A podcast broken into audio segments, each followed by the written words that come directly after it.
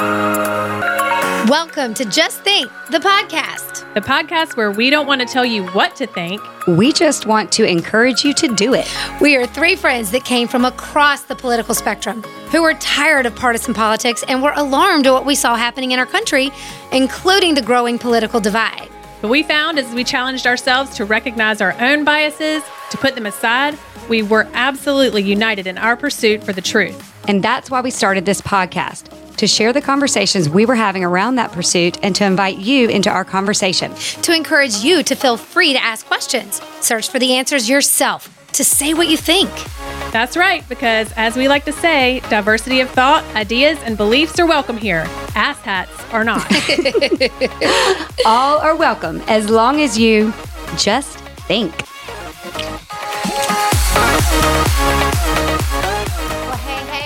Welcome to Just Think, the podcast. This is Holly. and Amy. And Kristen. And today we are joined by two very special guests to dive into a topic we haven't addressed before. If you are a longtime listener of our podcast or you've listened to us before, what you know is that the whole idea behind our podcast is to encourage all of us to lay down our biases, to ask questions, to think critically, but really to just think. And in a, a world where it seems increasingly prevalent that we're being told not to ask questions, to not think for ourselves, but to trust the science, the authorities, the government, whomever is in charge, we all know it's never been more important for us, us to do just that. Because honestly, if we don't, our freedoms truly are at stake. The number one being your freedom of speech. And so in this conversation today, we're going to talk about things that go completely against the narrative many of us have long believed and been told. Now, the reason we want to poke holes in this narrative is because one thing that Kristen, Amy, and I have learned over the last three years is no questions off the table anymore. We are not going to not question every last thing because we have learned from the last three years that people lie, the people in charge don't want to lose power.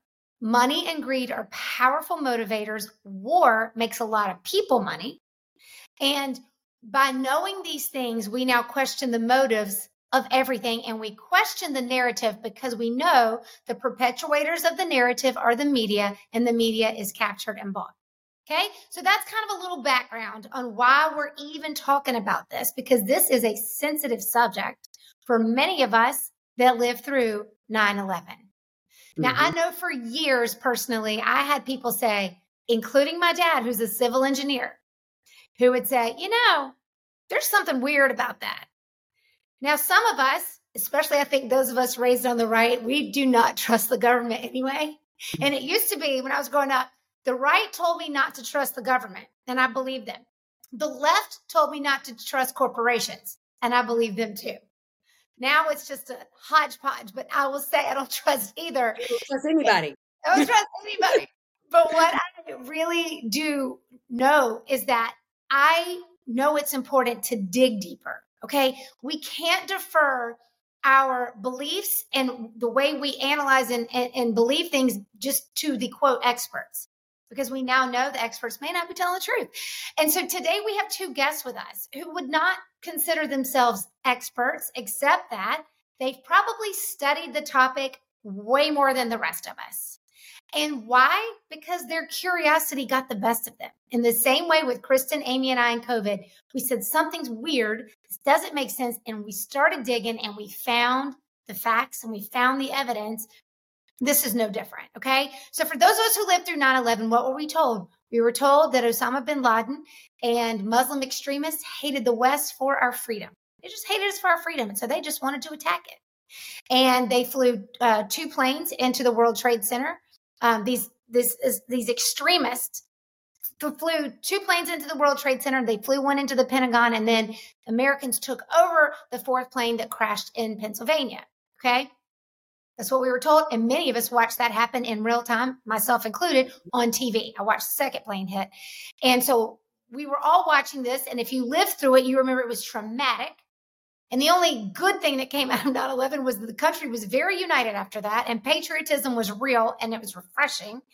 Um, but what we now know is that some of the things that happened on that day, as they were told and narrated to us, we now say, hold on, that doesn't make sense. And there's nobody that has probably looked into this more than Ted Walter. And Ted Walter now runs the International Center for 9 11 Justice. And then we also have Drew, Drew, Peterson on, who is a former firefighter who was not working in New York City at the time, but was working here in North Carolina, who, because of his training and insider information, started to go, hmm, something's weird here.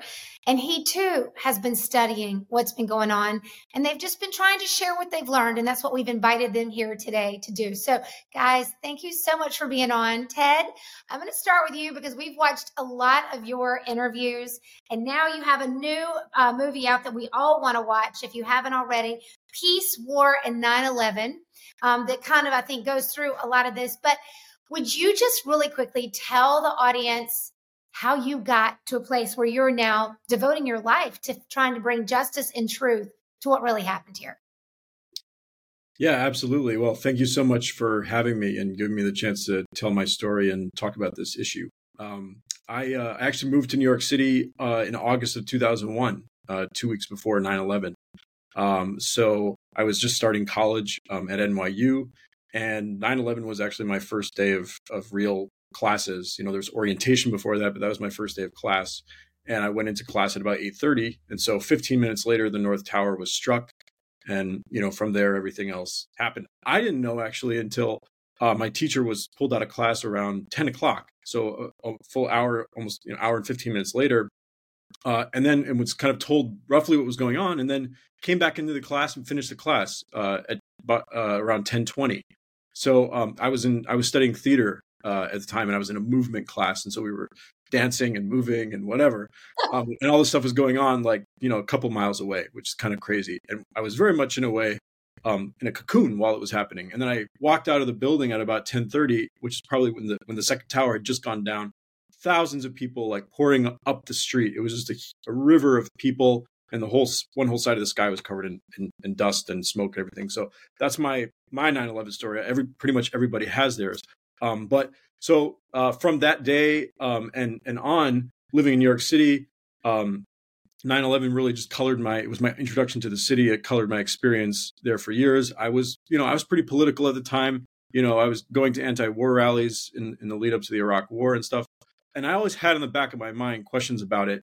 Like the first question I remember asking on the day was how how did the plane get to the Pentagon? You know, almost an hour after the the first plane had hit the World Trade Center. How was there not more air defenses in you know in the skies? Um, and and I remember also thinking, my goodness, is that how buildings come down? Do they just disintegrate like that? Right? It just turn turn to dust basically, um, which is which is what we, we see happen. Um, so I, I, had those doubts, and and by at a, by a certain point, I sort of almost assumed the the the the, the presumption that they the you know the Bush administration uh, had let it happen so that they could pursue the agenda that they wanted to pursue, which they did pursue after 9 11. And that was within a year or two, hearing about stories like Colleen Rowley, uh, FBI agent in, in, Minneapolis, who wanted to search, uh, get a warrant to search um, Zacarias Moussaoui's laptop was denied that. It just didn't make any sense before 9 11, um, and, and other stories. So, uh, but yeah, finally, 2006, that is when there was really this this burst of new research and activism around 9-11 2005 2006 and i started you know i think it was may of 2006 i started reading everything i could get my hands on uh, videos presentations reports. The um, nist report the national institute of standards and technology report had just come out in 2005 trying to explain how the twin towers came down. So within a couple of weeks of in, in-depth research i concluded that the twin towers in building 7 were brought down by controlled demolition. Uh, and it was a it was for me, it was earth shaking, even though in a way it didn't change my perspective that much about the Bush administration or the politics of our world. But the fact that they could get away with a deception, uh, and I, you know, that, you know, clearly high ranking officials in the US had to be involved. The fact that this deception could have occurred, the fact that the vast majority of the American public was living in, in a sort of living a lie in a way was just too much for me to to to just sort of learn about and then not do anything about mm. it and and so I've en- ended up, and I was, you know, a lot of my friends learned about it around the same time. For whatever reason, I happen to be particularly passionate about it, and and just have ended up now dedicating, you know, the last, you know, almost 18 years of my life to this issue. Um, and along the way, me, you know, lear- becoming friends with lots of 9/11 family members, uh, f- several first responders, uh, pe- and people from all walks of life um, who are still trying to get the full truth out and get justice um, and change the course of that our country went on after 9-11 Ch- changes in a new course so. so. you weren't the only person who was there that day even though you weren't right there at the towers you were in the city that day you saw a lot of what was going on with your own eyes but now you've i'm sure of course you've gotten to know a lot of like you said first responders and families so are you saying there's a lot of people who were on the ground that day or who were family members who have the same questions you do and and and believe there is something that's really wrong here? Absolutely there are. I mean there there so many 9-11 family members i mean at one point somebody in the 9-11 family community estimated that half of the half of the 9-11 families on some level do, do not accept the official story. Uh, think that there's more whether it's just saudi arabia was involved and or, or or, or even more that per, perhaps U.S. officials or, or, other governments and agencies were involved. Um, but yeah, I, have you know befriended dozens of 9/11 family members who have been involved in different ways over the years. Many first responders as well. I would say that, and and we know that you know now the you know the research has been done showing that um, you know upwards of 200 first responders, mostly firefighters, but also uh, Port Authority police officers and other uh, NYPD, uh, in in their uh, oral accounts of their, their, oral histories, their accounts of what they witnessed, believed at the time that the buildings had been brought down by controlled demolition. Witnessed explosions, felt, heard, saw explosions or explosive phenomena that made them all conclude that it, the buildings had been brought down by controlled demolition. Or they, they didn't even use those words that day, but they said it was blown up or, or what have you. Um, and a lot of them have, a lot, I would say, very quickly because of the propaganda and because of social pressure, a lot, I would say, we, we see this even in the oral histories, sort of maybe change their change their interpretation of what they witnessed on 9-11 a lot a lot have held to it i would say and still and i've talked to many first responders people you know who that day thought it was a, thought it was a demolition and then kind of gradually accepted the official story and discounted their initial interpretation and right. now come back to believing what they originally thought they witnessed, which was the buildings being brought down by explosives.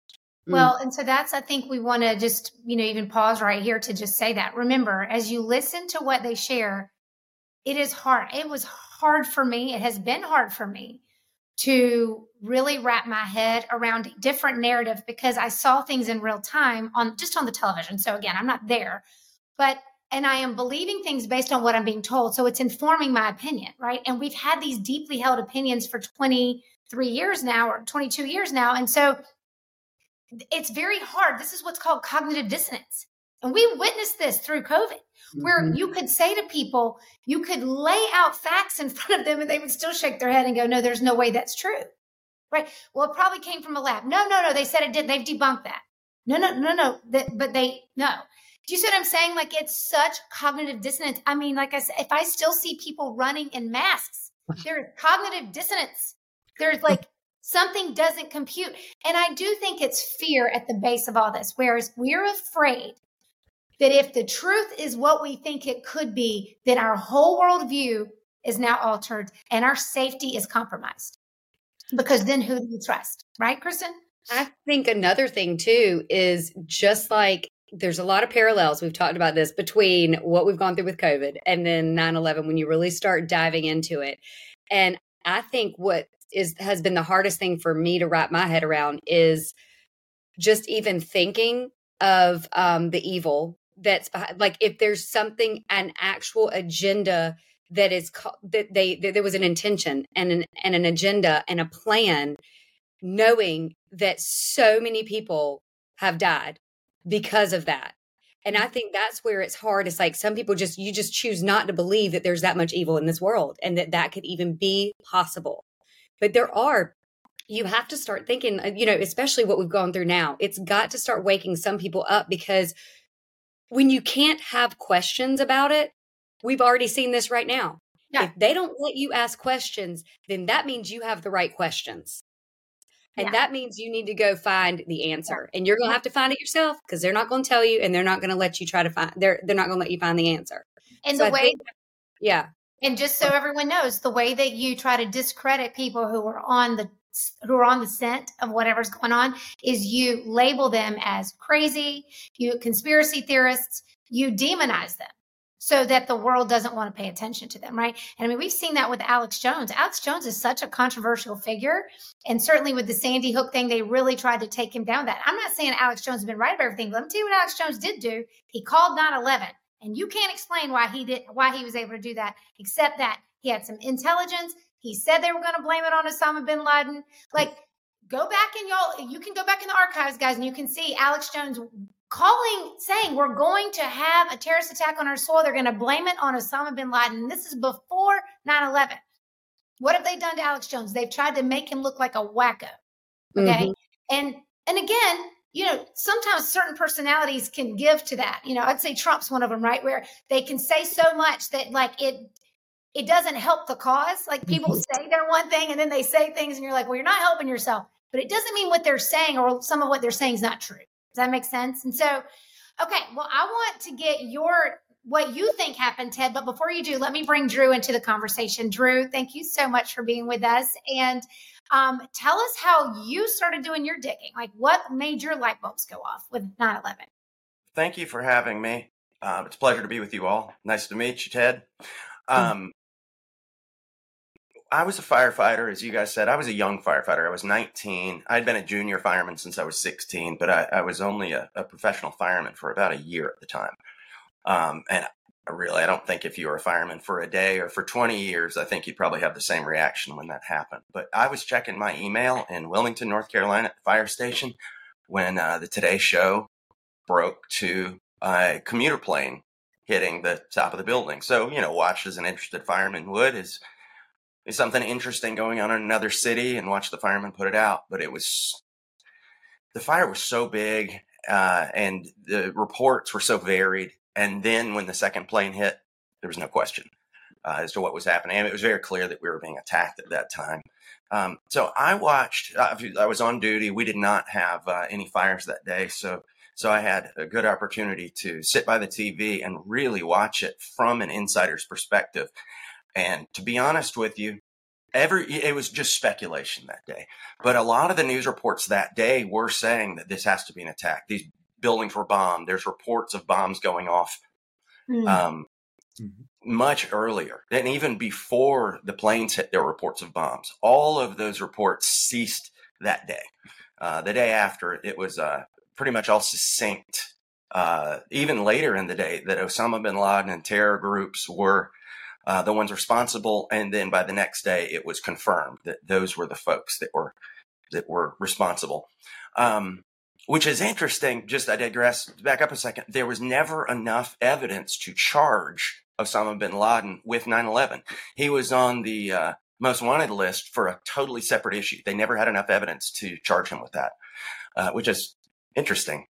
Um, not to mention, uh, Osama bin Laden's brother was eating breakfast with George H.W. Bush, Bush 1, at the time of 9 11 at the Ritz Carlton in Washington. And they'd had a meeting before with his brother the day before at the Ritz Carlton.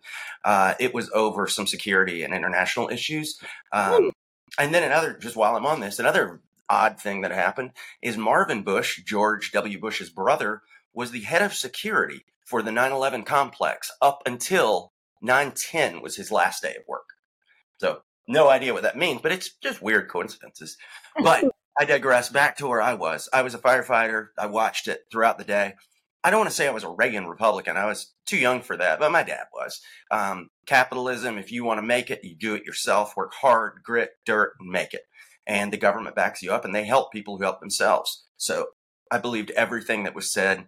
Um, we wanted to get those terrorists. I called my, my dad had been in the Air Force. I called him and said, should I go in the military or should I stay a fireman? He said, you're already a fireman. Just stay there. You know, you're doing the right thing. So I did.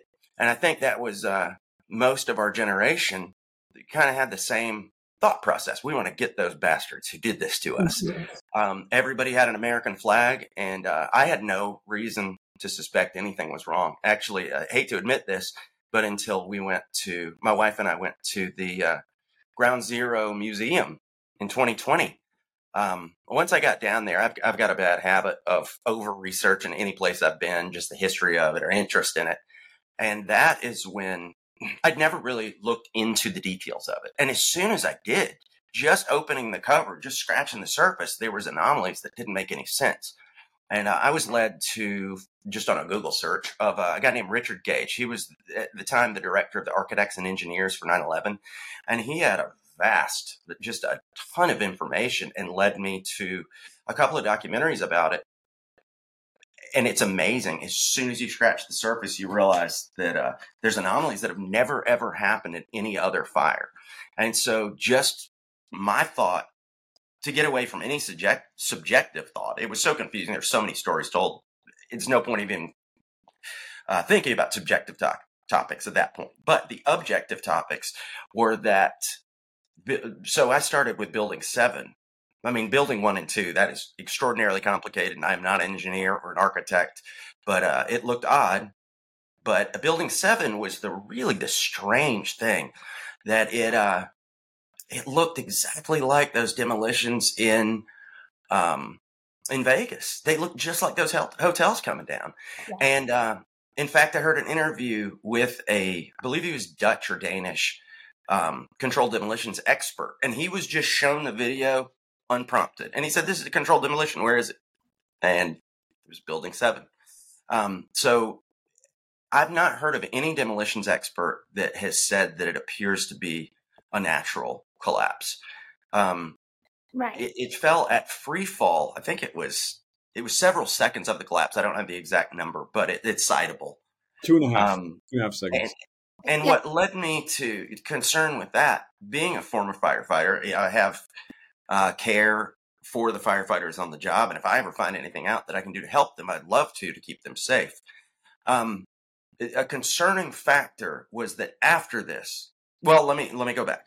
These three buildings are all the official story from the government is that these buildings fell due well the plane impacts were one and two and then fires from that but building seven specifically fell due to normal office fires. And I quote that normal office fires, um, which get up to about a thousand degrees. But these fires in this building were in fires burn with normal office fires, they burn out of fuel. So if one room will burn out 30, 45 minutes, then the next room, and it'll just keep progressing down like that until the fuel's burned up or the building collapses. But the unique thing with this, this is a steel structure. Um, it had i mean it was a reinforced steel structure even with the office of emergency management with with uh, even higher grades of steel and protection um, and none no ever in the history of, of the world has a steel frame reinforced structure ever collapsed due to normal office fires um, i don't believe that a a steel frame reinforced structure has ever collapsed due to fire at all of any kind. But there have been fires um, all across the world that have burned for hours. Uh, there's one in Los Angeles that burned for nine hours, and one in China that burned for 11. Uh, yeah. The entire skyscraper was completely consumed in fire. And once it was out, they just built it back on the same frame. And, and we Not, were watching we were watching videos actually too, Drew. I think today, girls, wasn't it where someone said that week, um, I cannot remember who it was now, but when they were reporting, they said, you know, a steel building has never collapsed from a fire. They, there they, have they, been, they said that. Were, that's correct. There are three in the history of the world that have collapsed, steel frame structures from fires, and okay. they were all on 9 11. And Building 7 is unique because it was not hit by anything. Right. Um, so that is Weird it collapsed due to normal office fires, the official story, and that's never happened before, which is an anomaly. Um, right. And there was there was a uh, Office of Emergency Management employee that was in the building at the time uh, during the fires, just previous to it collapsing, and uh, he reported multiple explosions. He was on a stairwell that collapsed with another employee. Um, I think it was twenty or thirty feet, and he lived, but he he escaped. And this was before the collapse. So there should not have been any structural damage inside that building. Um, Yeah. But he was told to escape. And he also reported stepping on many bodies. That is just his arbitrary report, but it's still an odd anomaly that is that's not common for any other fire. As Okay, me- well, Did were people killed? Were uh, okay? I'm sorry, I did not know this. Were Mhm. people killed in Building Seven? The official report is no, but one of the Officer of Emergency Management employees from New York City stated that it was that he's who's stepping over bodies in the uh, in the lobby. in the lobby. Yeah, it was in the lobby on the floor of the I- World. It was, it was in the lobby as he was leaving, as he was sort of finally leaving the building. He said he, he felt like he was stepping over bodies. Right. And what, so what would- what would they have died from? Would that be like smoke inhalation, or what would he think they had died from? That's a good question. It may have don't been that It was- was, you know, he said he didn't see he didn't see them. He was told not to look down. The the account is a, I'll say a little strange, but just taking it at face value, he said he was not, told not to look down, but he kind of felt as he was walking or crawling that he felt bodies below him. Um, so it's it's it's possible there was a lot of damage in the building. Uh, there could well have been explosives going off in the lobby area of Building Seven. Okay, Um, Okay. The uh, the there's some details about his account that are I don't want to cast doubt on it, but what we do know is that not not only did he and Michael, so this is Barry Jennings, um, who worked for the New York City Housing Authority, uh, the emergency service department of the, of that agency, and then Michael Hess, who was the corporation counsel for New York City, so the, the head attorney for New York City, were trying to leave the building together, and there was a big explosion that basically trapped them in this and on the eighth floor, right? okay, and they both reported it as an explosion. Other people went into Building 7 later in the day. This actually happened in the mid morning, you know, somewhere around when maybe after the first tower went down, before the second one, or in that vicinity. But later, later in the day, other people went in and have reported this that that the um, elevator, at least one elevator car, if not two, were ejected from the elevator shafts. Right, that you had tremendous damage on around the eighth floor, where you could see columns just dangling you know so there was a tremendous amount of damage to the core of the building which doesn't square with the idea uh, of impact of, of steel from the north tower coming down and hitting the building so that's Right. another Well, that Right. was the question: is um, what what was the location from Building Seven to the t- towers? Like, what is the how far apart are the proximity to each other? What is the proximity? And are is the official narrative that something that happened at the Twin Towers is what impacted the office fires at Building Seven? Like, what does Building Seven have to do with the with this terrorist attack? And also, um, what was in Building Seven? Like, what was that building? very good question. all good questions yeah um, so th- so building 7 is a, was a, was about a football field north of the north tower uh, and so when the north tower went down some debris from the north tower did apparently hit building 7 and the story is that that debris started fires on multiple floors in the building um, what this, the, the narrative that they eventually ended up with was that the damage itself did not contribute to the collapse but it was this igniting of fires caused by the debris. The fires then traveled through the building throughout the course of the day and then eventually brought brought it down at 5:20 in the afternoon so about almost 7 hours after the collapse of the north tower. Um, the official story really has no explanation. It's touched on in the NIST report but really kind of glossed over about explaining that damage to the interior to the core of the building and elevator cars being ejected from their from the elevator shaft that is it's not the, the the damage to the exterior of the building doesn't really explain that. Although they they just kind of gloss over it. Um, And if I could add to that, Ted, if I may, um, the 9 11 Commission chose not to interview these folks and take it into account what they said. So the official 9 11 report did not entertain the uh, those victims' interviews. Okay. Sorry, Ted, continue. yeah, I don't know. They, you know, I'm not. I know that Barry Jennings.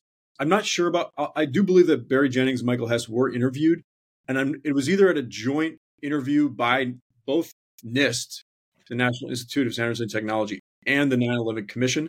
But what, what's clear is that their uh, their account was not included in the 9/11 Commission report. Nothing. So if, even if they were interviewed by the 9/11 Commission, it didn't make it into the Wasn't report. included. That's correct. I, I, I apologize. That's he's correct on that. It didn't make it into the report.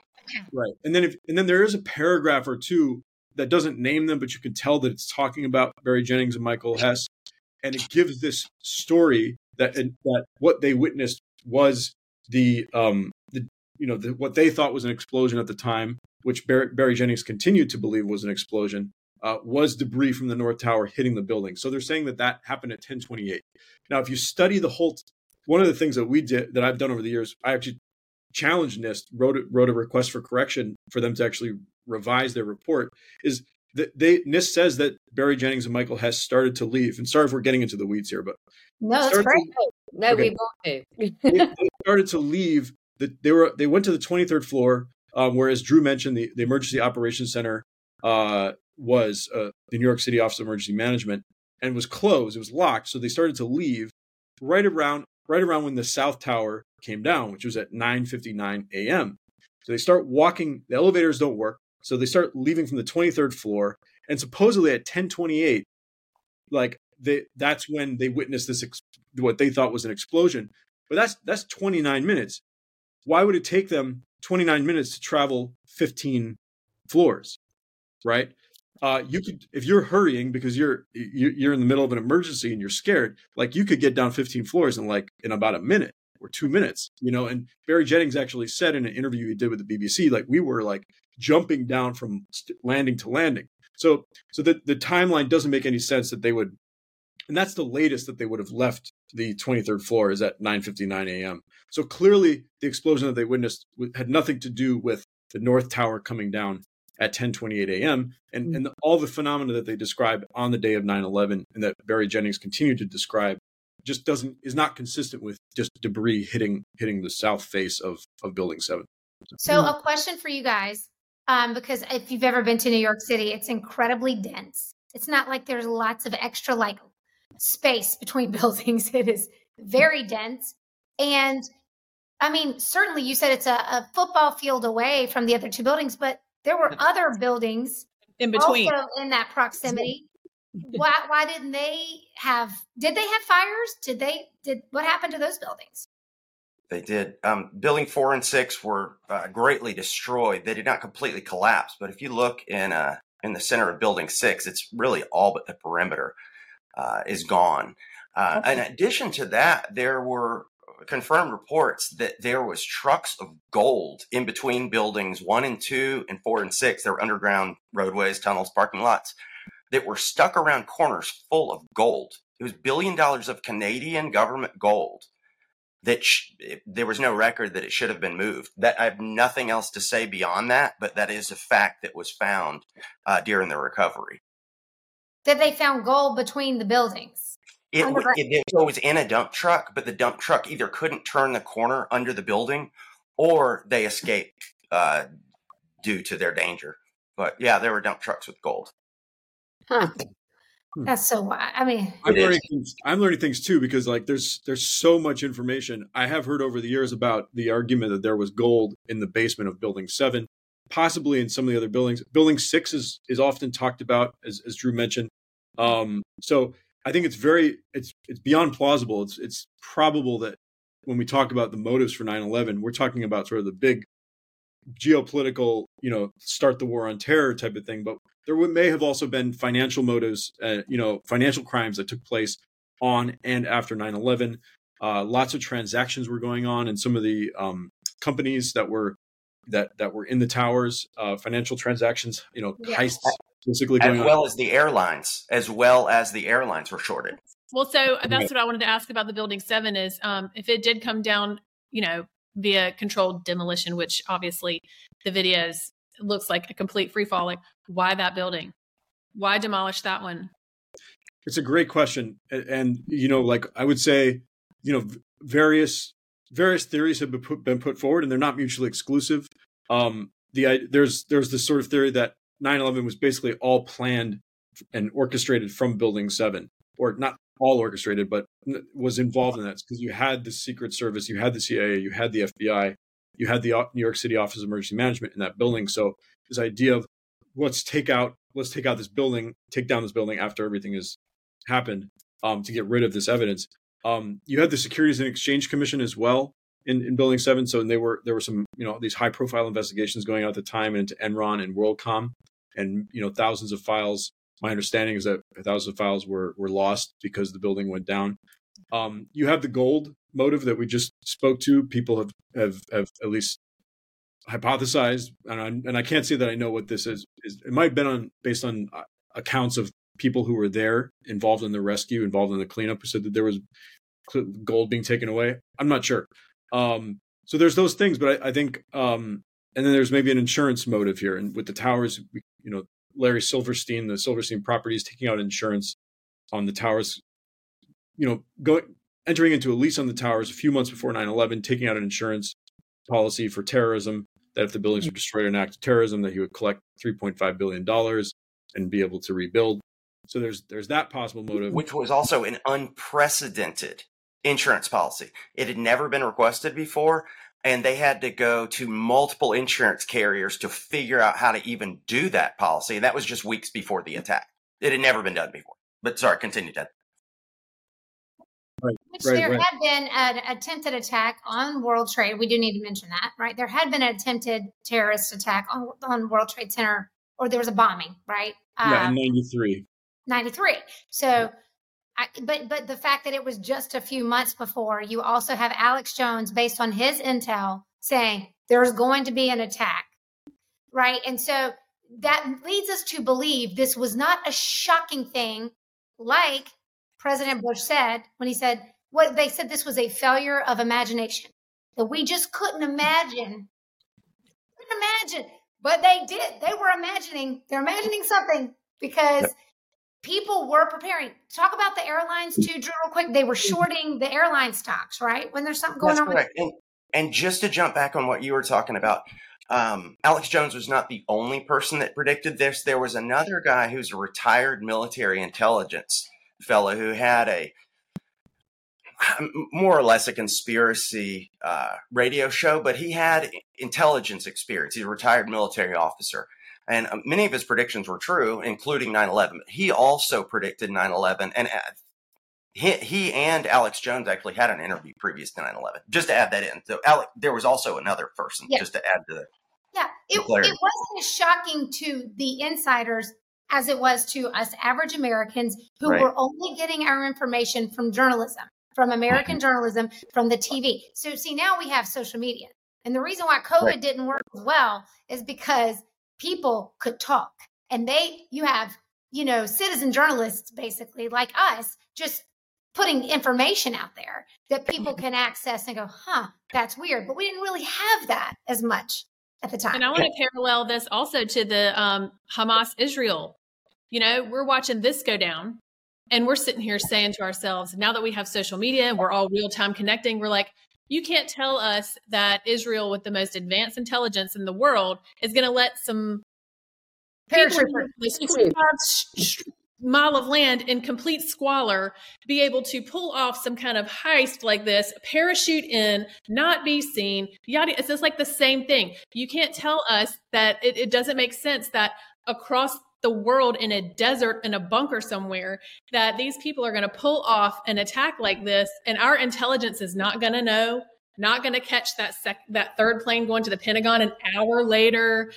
You know i mean you start really thinking and because like we're 22 years past it now so obviously it's still very emotional but we're able to step back from that emotion a little bit at this point to be able to think a little more clearly and it just it parallels the hamas israel thing too yeah. And absolutely. Consider this also with that. Remember, they said the Hamas Israel that day, October 7th, that was their 9 11, right? So interesting they say that. It took 45 minutes to an hour for any responder to get there when everybody was dead on, on October 7th. And from what I've heard from all reports, is that that border is guarded extremely heavily, electronic, visually, people um, that nothing gets by there. If it does, they'll get 100 yards over and be toast. So on that day, there was just nobody around for an hour. And interesting parallel to 9 11 is that those planes flew for a long time. The average interceptor rate, if I took a Cessna up and flew over some part that I'm not supposed to, over some military base, in six minutes, I should expect to have an F 18 escorting me. And if I don't respond in just a couple minutes, I expect to be missile in the ground. And it took 45 minutes for these planes to, to be contacted. That's not an exact number, but it's, it's over 40 minutes that it took for these planes to be intercepted, which is unprecedented, unheard of, even a third world country with an air force, but much less the United States in the highest, mm. the highest protected airspace on Earth. would be say- downtown New York City and the Pentagon. Let me just Yeah, say, that actually, none of the planes were intercepted. None, uh, officially, none of the planes were intercepted. That's correct. Although I, I just want till the planes were, were launched to intercept, but he is correct. No planes were actually intercepted officially. Come on, Ted. I want to go back to that. So, Ted, are you saying, because remember when we were watching this in quote real time, if I'm not mistaken, they uh, eventually, it, did they not acknowledge that they were trying to get Flight 93 intercepted? Did they not say they had sent planes to get to 93, but I think it went down before they got it? Is that not right? Or So the, this is not my area of expertise as much as the demolitions, but uh, but what my understanding is that they say that the only the, the official story now in the 9/11 Commission report yes, is that it. the only flight that the military received notification of a hijacking of was the first one, Flight 11. Really? Yeah, and that there was actually no notification regarding the other three flights. Now that's completely bogus based on you know hundreds of interviews that military officers So that's Um, not even true. done over the years. It's it's not true. It's it's like a it's like a new story that the 9/11 Commission came out with right at the end of their investigation.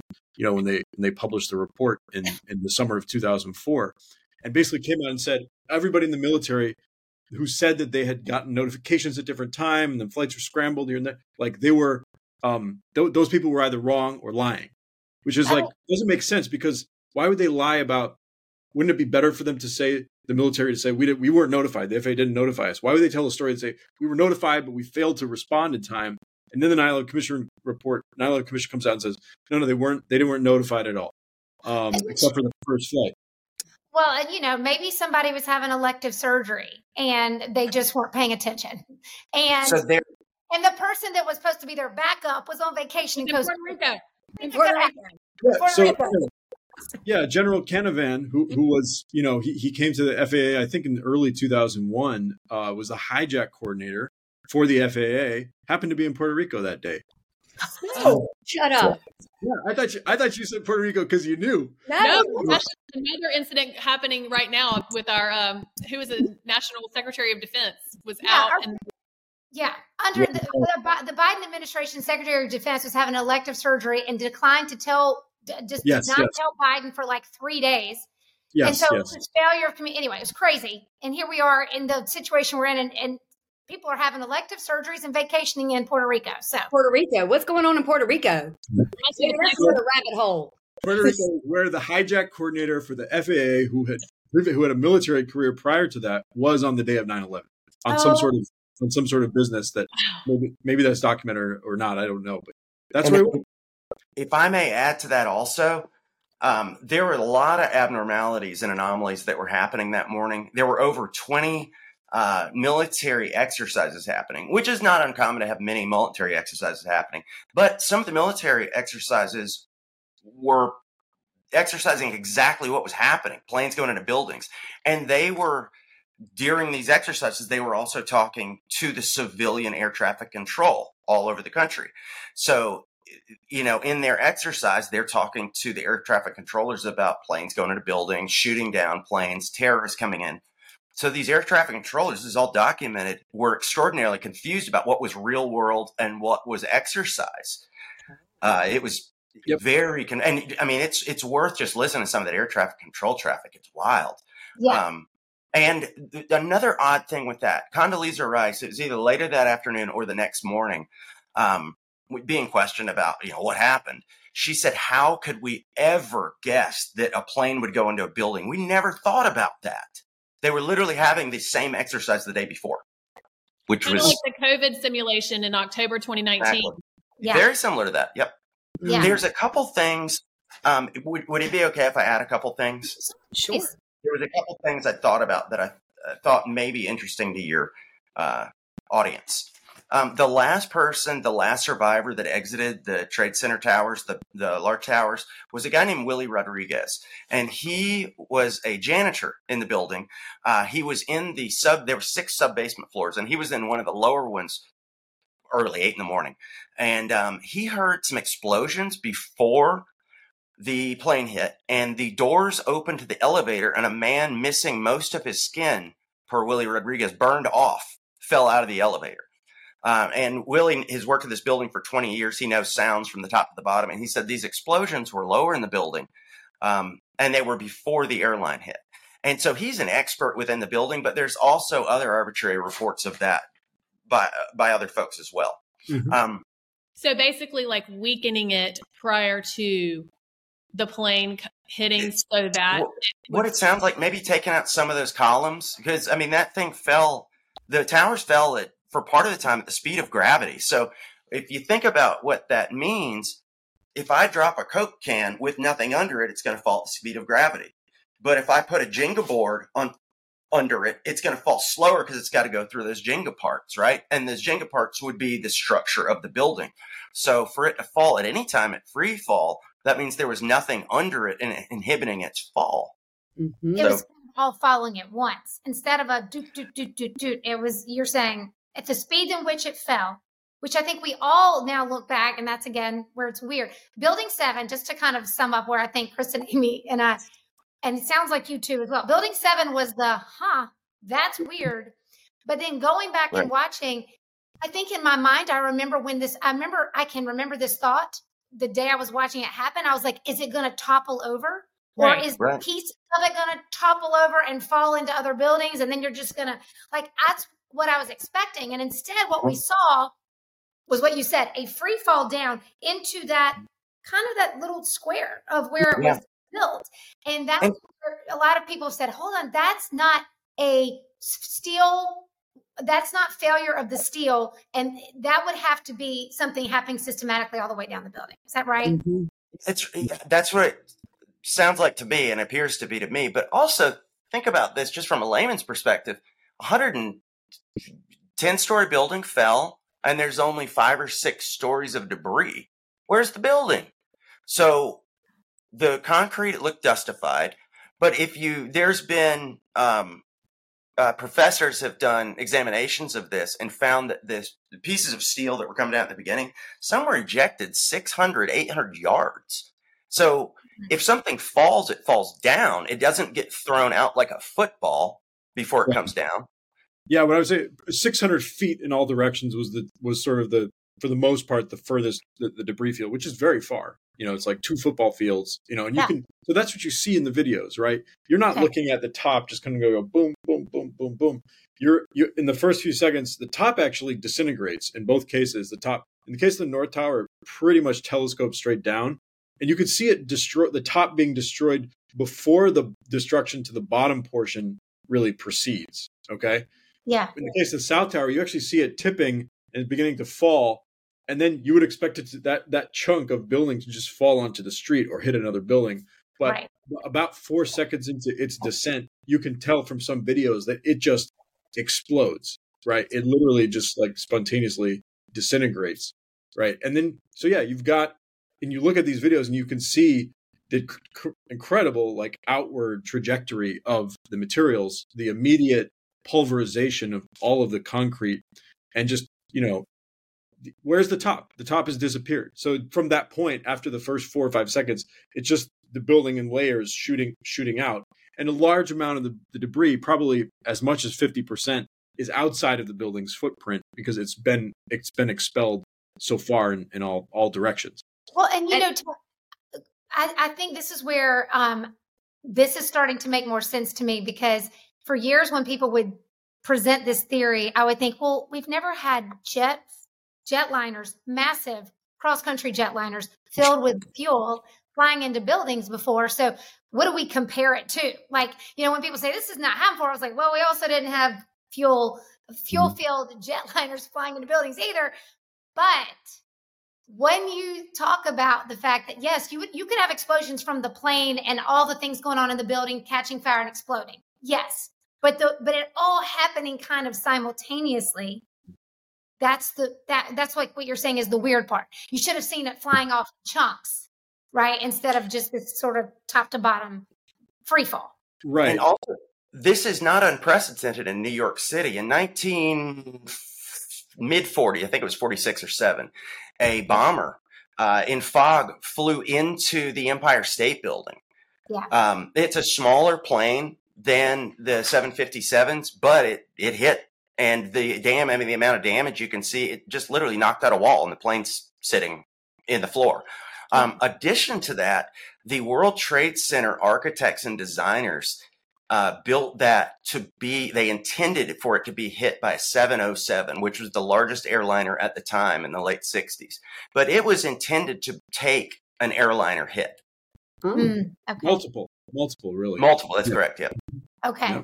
Okay. Okay. So I have to ask this now because, oh, sorry, Kristen, did you want to insert something? Sorry. I have a question, but you go. No, that's a, well. I was just going to say, even looking at, I think it was Building Seven, but one of the videos when in one of your interviews, Ted, that I was watching, um, it literally does look like explosions, individual explosions are happening in the windows. Like, I mean, you can see it coming out, and I'm like, if you're seeing that, that can't be just fire. Uh, You know, Definitely not. Nor, nor in the theory that the the ones that you started to see when the top starts to come down is people say that, including the official government agency that did the investigation, claim that the top coming down is somehow pushing all the air, compressing all the air, and it's just kind of shooting out outwards. Right? There's a, Uh-huh. there's a number of issues with that. First of all, as I mentioned, the top is actually itself disintegrating, so it's not. You need like a completely like perfect container to generate that kind of pressure. Like if you imagine like a, a pistol or something in it, like perfect container to get that kind of, pre- and then you need, you know, on all sides really. Then you have the issue of like, why would it come out one? If if you really somehow generated that much pressure, you might see all of the windows kind of burst out. But you've Right. got these huge ejections coming out, and and then perhaps most the most obvious part of it is that there's huge amounts of debris in these ejections and it's like 20 30 floors below right where where the where the collapse front is you've got huge amounts of debris if it was air being compressed and breaking windows it would just be it would be invisible it would be air right Mm. but you have actually pulverized debris pulverized building materials shooting out of the out of the building at about you know over 100 miles per hour i believe is is its these detections have Right. so Well, okay. So let me ask this, guys. And and first of all, we, we could talk about this for hours and hours and skim the surface of where there's holes in the narrative. And so I think if you take nothing else from this episode, you you recognize what the guys are saying is the official report, the 9/11 Commission report. Which Ted, help me out with this. Didn't it take forever to get that report? Like, what was that? Was also weird, right? They they didn't have the funding or they didn't have the time. Like, do you just Yeah. let the audience know why even getting an official report from our own government was a painstakingly, you know, difficult process? Yeah, the 9 11 families had to campaign for about a year to get the 9 11 Commission to even happen. You know, initially the Bush administration, Dick Cheney were like very much against it, you know, lobbying against this happening. Uh, then when they finally uh, managed to form the commission, the Bush appointed, or somebody was it Bush appointed Henry Kissinger to be the chair of the commission, which is like just a joke. If you know Henry Kissinger himself is a, a war criminal and you know deep insider, you know. So um, yeah, and then in terms of the, the well, I mean, I, I could go on and on. The NIST investigation as well didn't start until 2002. Before that, it was like a very haphazard sort of uh, investigation that was started by the American Society of Civil Engineers and then taken over by FEMA.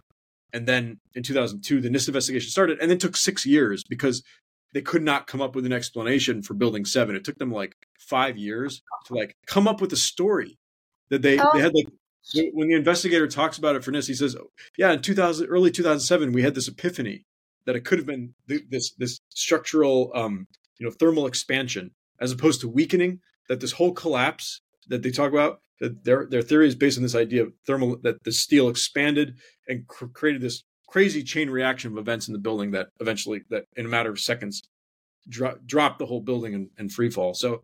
That you know, that's sort of a giveaway that it How took is- and then people just believe that. That's what's. I'm like, An- come on. Another little another little caveat to that that investigation. Um, of course, the president and the vice president who were in charge that day were questioned. Uh, they refused to be on the record, interviewed, and they made sure to go together. That was the only way they would do it. So their stories were together, and Mhm. nothing's on record. together, Yeah, not exactly. under oath, in you know, in privacy. I think just in the last year they released like the nine the, the notes, the 9/11 Commission staff's notes from the from the interview. Um, I have myself not dug into it, but yeah, they were. The Cheney did not want Bush doing that that interview by himself, and certainly not not in public and not under oath, and et cetera. Yeah, makes you think. Makes you Well, think. they had. interesting to me is that they did have Bush out of DC that day, knowing what was going to go down. They had him in Florida with a bunch of school kids. And, and also think of it, and it, that's an unsecured school, and they left him in the school for ten minutes while there was an attack on the country going on in just a random elementary school with six Secret Service agents, and he for half an hour for half an hour. yeah, for half an hour. That's right. Mm-hmm. Wow. And he didn't uh, remark to the country for eight minutes or so. I mean, that's arbitrary, but it's, yeah. it's based on what we all know about the Secret Service. Yeah, Drew, it's not arbitrary at all. The Secret Service should have whisked him away immediately. You're right. Three when the second when the second tower was struck, and let him sit in the classroom for several minutes. He then gave an address around nine thirty from the school. At, oh. you know at nine thirty, so he was there for about a full half an hour after the second plane struck. So yeah. now tell me you're tell me you're really worried about it. Like you're not really that worried about it because you obviously, I mean, my brain goes straight to because you knew about it. Mm-hmm. Absolutely, they knew that he was not well, actually. Literally, under, yeah. And quite literally, at that moment, George Bush's father was eating breakfast with Osama bin Laden's father in D.C.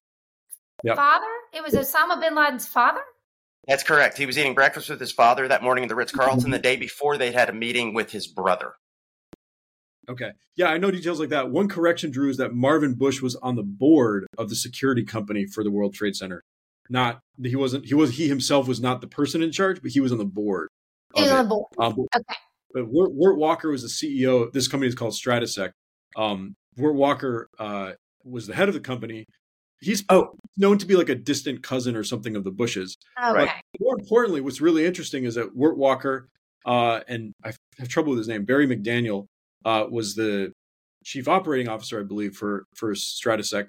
These guys have military intelligence backgrounds. They they have like why this the, the guy who's doing security for the World Trade Center for the several years leading up to 9/11 it was was in black ops and you know was involved in Iran in the Iran Contra affair. Mm-hmm. You know, and like how does that translate to doing you know electronic security at the World Trade Center? you know, yeah. and, and, and, he was like an ex- expert in in um, you know military ordnance, distribution of military ordnance. Like, why is he doing security for the World Trade Center? And the contract ended the day of, which is an odd anomaly. Um, this lots of rabbit holes. Lots of rabbit holes. Yes. rabbit hole we can send people down, and we want them. This is what we want you to get do, guys. We want you to go look at the same things don't take don't take their word for it go look at the same things that both ted and drew are looking at and so um, guys I, I, want to you to give some sources but before you do if you had to sum up in one minute each of you ted i'll start with you if you had to sum up in one minute what you think really is more likely to have really transpired on 9-11 how would you summarize it based on what you know well, yeah, I, I mean, I, I, basically would say it was a false flag operation conducted by the U.S. military intelligence apparatus, probably with the involvement of uh, other intelligence agencies uh, throughout the world, Saudi, uh, Israeli, uh, and possibly others. Uh, and the goal, the primary goal, was to provide a pretext uh, to then launch the war on terror, to invade Afghanistan, to later at least create the climate where it would be easy to uh, invade Iraq, you know, allege that there's connections between Al Qaeda and Iraq, allege that Iraq has weapons of mass destruction, etc. Um, there were other motives as well. Uh, the people that I, you know, I believe were um, at least the managers on 9/11, Dick Cheney and Donald Rumsfeld and others, um, wanted to, uh, you know, things like the Patriot Act and also strengthening um, the, the, the power of the executive branch, the power the, this theory called the mm-hmm. unitary uh, uh, pres- president presidency, um, and the, you know the the the authorization for use of military force that was passed on September 14th, 2001, with only one member of Congress uh, dissenting, um, has given the, the the executive branch, the president, the power to basically wage war anywhere that he claims that there is some sort of terrorism or some sort of you know uh, yeah, terrorism related to nine related to 9/11. The, the people that so so they've used that to like um, conduct operations in something like 22 countries, uh, according to a Brown University study. Right. So this is what it was all about. Um, and you know, as and we spoke to the the sort of secondary financial motives as well. Uh, perhaps some people believe that the financial motives are primary. Who knows? We need to get it. Hopefully, I mean, I don't know how much we can rely on the government to do an independent investigation ever, yeah. but yeah. we keep building towards a critical mass. You know, who knows what may be possible one day, but on our own, we need to document and establish a, a complete account of what actually happened on 9 11 um, and hopefully bring about justice for, for the families and for the millions of people who, in, in, in various ways, including all of us, um, who are affected by the events of, of that day. Absolutely. Yes. So basically, using fear to to propagate whatever mission or plans that they had, whether that was money, whether it was power, but it was certainly because we know that defense contractors and there's a lot of money in war, sadly. And I think this is what's very hard for people. People, listen, pe- there are people who believe that people are expendable, that if you, you can lose some to gain what you want. And I think that's very hard for people of pure hearts to understand because but we just saw it happen with the whole vaccine rollout. It's safe and effective. We now know it wasn't safe. It wasn't safe for everyone. And so when you have cnn is yesterday. Cnn just said yesterday it's safe. Wild to me. It's wild to me. Um, when you have actual data and evidence that it's not you know but again here's this cognitive dissonance and also the mission. The mission is to what? Scare people into submission. Scare people into approval right? It's like you said ted one person dissented from giving the power to the president to enact war, which is kind of unprecedented because used to Congress had to vote on that, right? Like that was a congressional decision where it was representing we the people, not tyranny, right? Okay, Drew, what's your summation? What do you what's your one well, minute like here's what I think probably? There's a couple things I want to add in, just history on the day, a couple small things. Um, a woman named Kristen Todd Whitman, this just really makes me angry, and it does a lot of other people as well. Kristen Todd Whitman was the head of the EPA, and just a few days after 9 11, she's the one who stood on the pile and said, The air is fine here. It's safe to breathe. Nobody worry. Come on in. So she was the head of the EPA. That was a blatant lie, and she admitted it later. Um, well, she said that she just didn't know. But uh, I mean, that's common sense. There's asbestos, and I mean, come on. Mm-hmm. So that was that, that was very aggravating. All the there more actually re, in this past year, more deaths have uh, more people have died from cancer as first responders than they did on the actual day. That was passed. That uh, milestone was passed last year. Um, to add to that, the families were paid over a million dollars individually uh, that victims' families of 9/11, but attached to that was an NDA, so they're not allowed to speak about it if they uh, if they are willing to take that money. So a handful of families chose not to, and they're still fighting. Some are, um, and I think that was it. That yeah, that was all that I had yeah. for the wanted to add. But as far as my so thought, go ahead, Drew. Sorry. No, no, sorry, I didn't mean to interrupt you, Ted. You may have something to add better than that. Yeah, did you want to add to what he just said there, real quick? Just to, just to add, I'm not 100% sure if it's an NDA as far as they, they forfeited their rights to sue anybody. Right. Mm. So like the Jersey the Jersey widows for who campaigned for the 9/11 commission, they spoke about what happened on 9/11. They've given speeches saying they don't uh, believe the official account. But they but you you took the money instead of being able to sue, you know, to bring a civil case against anybody, which is forfeiting a lot of, of power, you yeah. know. And yeah. some families, yeah, did choose to go through the courts. And were mostly, as far as I understand, mostly unsuccessful. See, okay, and that's and that's very concerning. And by the way, Kristen Finnegan, one of our listeners and one of our good friends, you know, her her dad was a firefighter who was told it's safe to breathe the air, and he's no longer with us. And so she told me, she said, when 2020 happened, I started questioning right away when they said it's safe, because mm-hmm. we've been told it's safe, and we don't trust the government when it says it's safe. Mm-mm. Yeah. Okay, Drew, last thing. What's your summation then, buddy? What do you think? What do you think probably happened? Okay, so I was a fireman. I'm a realtor. I'm not an investigator. I'm not an engineer. So what I'm going on are I, I can read and I have eyes, common sense. Um, but something I'd really like to be done. This is it's going to strike everybody as being crazy, but NYPD never did an investigation. It was a crime in New York City, and they don't have a police file for it. There wasn't an investigation on the incident. Uh, nor did the nor did the uh, civilian law enforcement agencies. It was just dealt to the military to go kill all the folks overseas in the in the Middle East. That was it. That was the aim. But Osama bin Laden, there was not enough evidence to uh, indict or convict him. In fact, it was reported by Fox News on December twenty second, two thousand one, that he died. So there's so much misinformation, disinformation, malinformation. Um, I'd like to see a thorough investigation. I'm pretty. I agree with Walter on what happened, but I want to see these guys Yes. go down for it. And it, I, I don't think it was just started at 9/11. Um, in the JFK days, JF, I mean, it's now coming out the CIA was involved. So the CIA coined the term conspiracy theorist uh, as a negative to, to make people talking about JFK sound crazy. So a lot of the same people that were around, I mean, George H.W. Bush is alleged to be involved with JFK, and George H.W. Bush was eating breakfast with the Bin Laden family that morning. So is that, and then on to COVID, a lot of these same folks are in charge. Is this just the same? Yeah. I mean, power, control, money. Uh, and the big problem we have in the United States, there's a, more guns than people. You've got to keep control of these people. You got to keep them scared. You got to let them know that you're in charge. I think that adds on to what Ted's saying, but Yeah. yeah, my gut, I would bet my paycheck, I bet my life that uh, what Ted's saying is absolutely right. But I want to see those guys. I want to see him in court. I want to see him go down. I hope Dick Cheney lasts long enough. Yeah. Well, right. Well, he and Fauci, I'd throw them both in the same pot.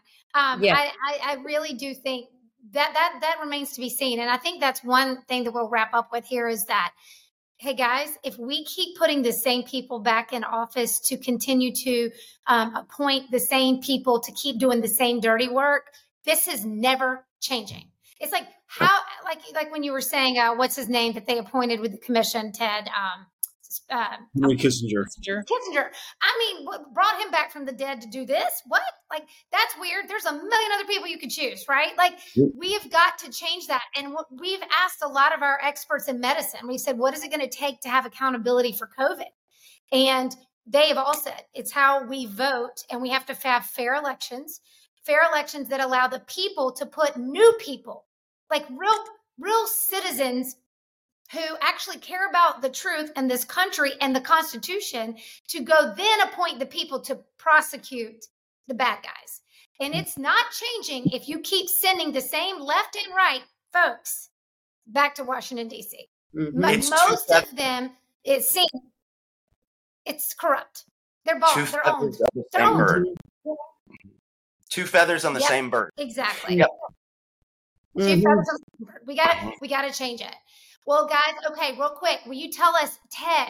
Um, obviously, I know we talked about the, the your your production that's out, the um, Peace War and 9/11. Everyone, go watch that. But That's what wonderful. other uh, what's what other thing? Yeah, Drew's already seen it. What else would you guys suggest if people want to do their own digging? Where should they go? There's a lot of information on our website, ic911.org. We have the Journal of 9 11 Studies, which is basically a fountain of peer reviewed research that's been done since 2006 into various areas of 9 11, uh, perhaps the most in the demolitions of the buildings, but also other aspects. So you can find it right there at ic911.org. And it's still still active. We're still publishing papers. Um, and, you know, we've got two other sources of information that are key on the website, but just go to the website and go into the resources tab. You'll find tons of videos, tons of books. And we've, if you're particularly interested in that question of who, um, actually, I, I recommend the two books that we published on our website in the past few months. One is called Another 19. The other is um, the 2001 anthrax deception, which we haven't had a chance to talk about that. But the anthrax was really sort of this the, part of a one-two punch, really, with 9/11 and the anthrax Mm. attacks. You can read the, Another 19 basically talks about real, nine, legitimate 9/11 suspects like Dick Cheney, like Don Rumsfeld. So under the republished books tab, under resources on our website, you can find those two books. They're available for free now on our website.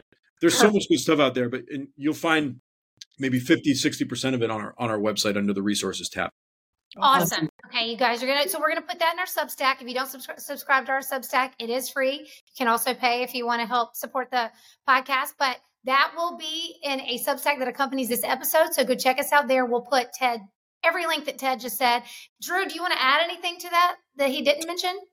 I would. I think those are great resources. I think if you want to really get the juice on what happened, I think he's. I think go to go down Ted's. Go to Ted's resources. I think that's the way to go. In addition to that, um, me being a former government employee, I like seeing from the horse's mouth um, the oral history of the FDNY. You're reading the firefighters that were there that day. Over a hundred said there were explosions. Just read those oral histories, FDNY, you can Google it. Um, addition to that, there was an operation called Operation Northwoods in the Cold War where the CIA planned to put CIA agents on a plane, fly it through South America, and have an empty drone plane crash. And the story would be those were all full of U.S. citizens to start a war with Cuba. So this, I mean, that's documentable. You can Google this Operation Northwoods. It was passed by everyone uh, in the military except for Kennedy. He turned it down. Um, also, uh, Operation Mockingbird. So Operation Mockingbird also is a Cold War experiment where the you guys might know about this, but where the media was taken over by the government, the CIA, and said exactly what they wanted to say. And we know that. What's happening it now? that that's ended. Yeah, it seems that that's still pretty accurate. But last thing I'd like to add is this is becoming thank God, 20 something years later, people are looking into it. It is becoming more popular. In the past month, the two most popular TV shows, uh, or not TV shows, but uh, streaming services, um, Tucker Carlson and Joe Rogan have gone into this. They didn't go as deep as I'd like, and I'm sure Ted would agree with that, but the surface is being scratched way more than it ever has, and I think we're starting to get somewhere. And we're making the people in charge Yeah. nervous. Yeah. Mhm. Which, okay.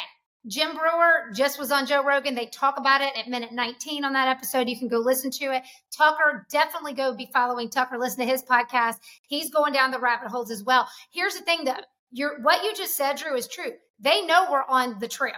They Mhm. know this now. And they're not going quietly into that good night. So what I think that we can be need to be prepared for is they're going to try to shut down sites like Ted's. They're going to try to shut down voices like ours. They already have on Instagram. We lost our whole account for simply telling the truth about something and literally with facts. Um, They will try to silence us, and and what they're trying to do. I'm going to encourage you to go listen to Tucker's interview with um, Weinstein, the evolutionary biologist, who says he's very concerned about what the WHO's doing right now because they're trying to take control of guess what podcasts, podcasts, Yep. and websites so that the people can no longer talk because they can't control us when we can talk amongst ourselves. They can control us with a one state media. And that's what they're going to try to push you. So, guys, be aware. We got to fight against this. And you just need to be prepared for them to be, be shutting things down. And they're going to tell you they're shutting things down because they're dangerous misinformation. But hopefully by now, our audience is smart enough because you've just thought and you know better and you won't fall for the BS anymore. Guys, thank you so much for being on. Uh, thank you for giving us extra time today. We appreciate you so much. Guys, go check them out. You got to go do some digging on this one. All right, everybody. We'll see you next time. Thank so you much. all. Thank you very much.